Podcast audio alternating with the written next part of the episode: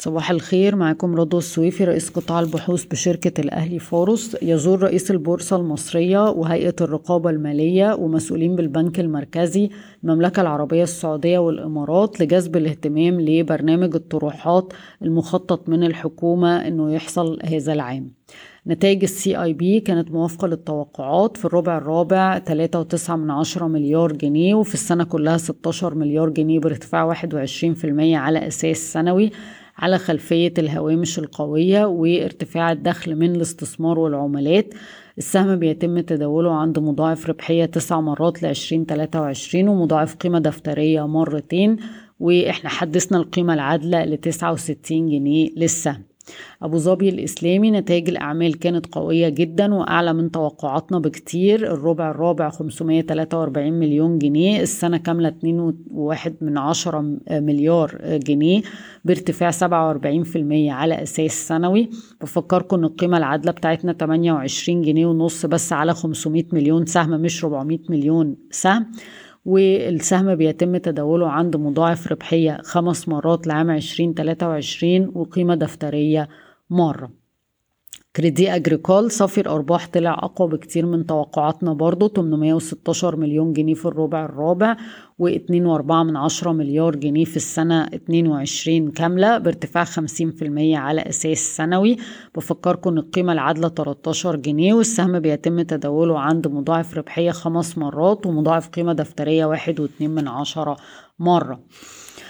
آه، أفادة المال برضو. ده ممكن يكون محفز لقطاع البنوك إن الحصة الحكومية في البنك العربي الأفريقي الدولي اللي هي 50% تقريبا بيمتلكها البنك المركزي المصري هيتم طرحها من خلال آه، طرحين واحد على مستثمر استراتيجي والتاني في البورصة.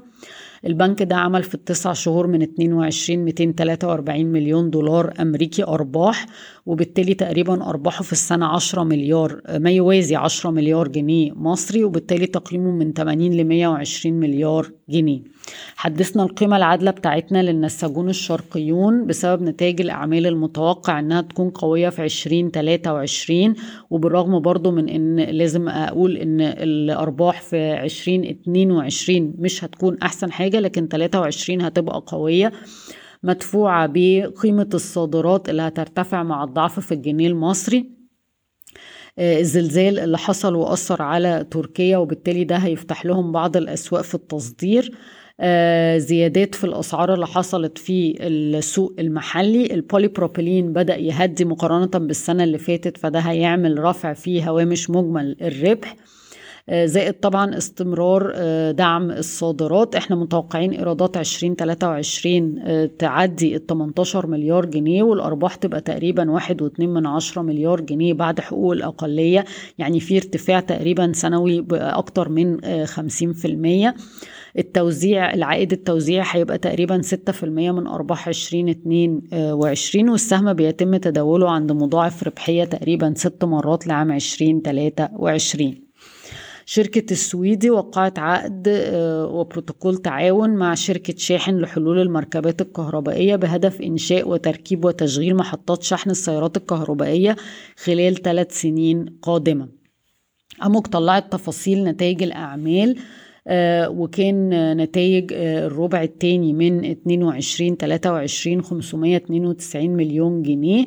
آه والأداء القوي كان نتيجة إلى آه ارتفاع أسعار آه المنتجات النفطية بشكل عام زائد الانخفاض اللي حصل في قيمة آه الجنيه المصري. وبالتالي في الست شهور الشركة سجلت أرباح 983 آه مليون جنيه. آه السهم بيتم تداوله عند مضاعف ربحية لعشرين آه لعام 22 23 أربعة ونص مرة وبفكركم إن القيمة العادلة بتاعتنا عشرة جنيه وتمانين قرش.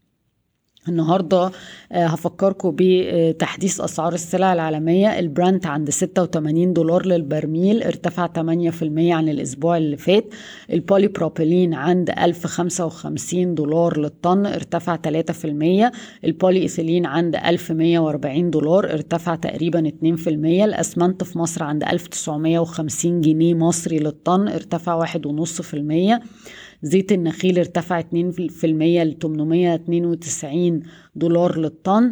الألمونيوم نزل 5% عند 2404 دولار للطن. الفحم الحراري نزل ل 226 دولار للطن. أخيرا ده يعني انخفاض كان كنا مستنيينه.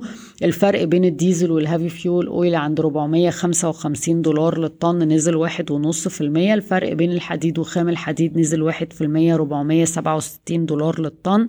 اللبن البودرة عند 2830 تقريبا. واليوريا لسه عند 410 دولار للطن. بشكركم ويوم سعيد.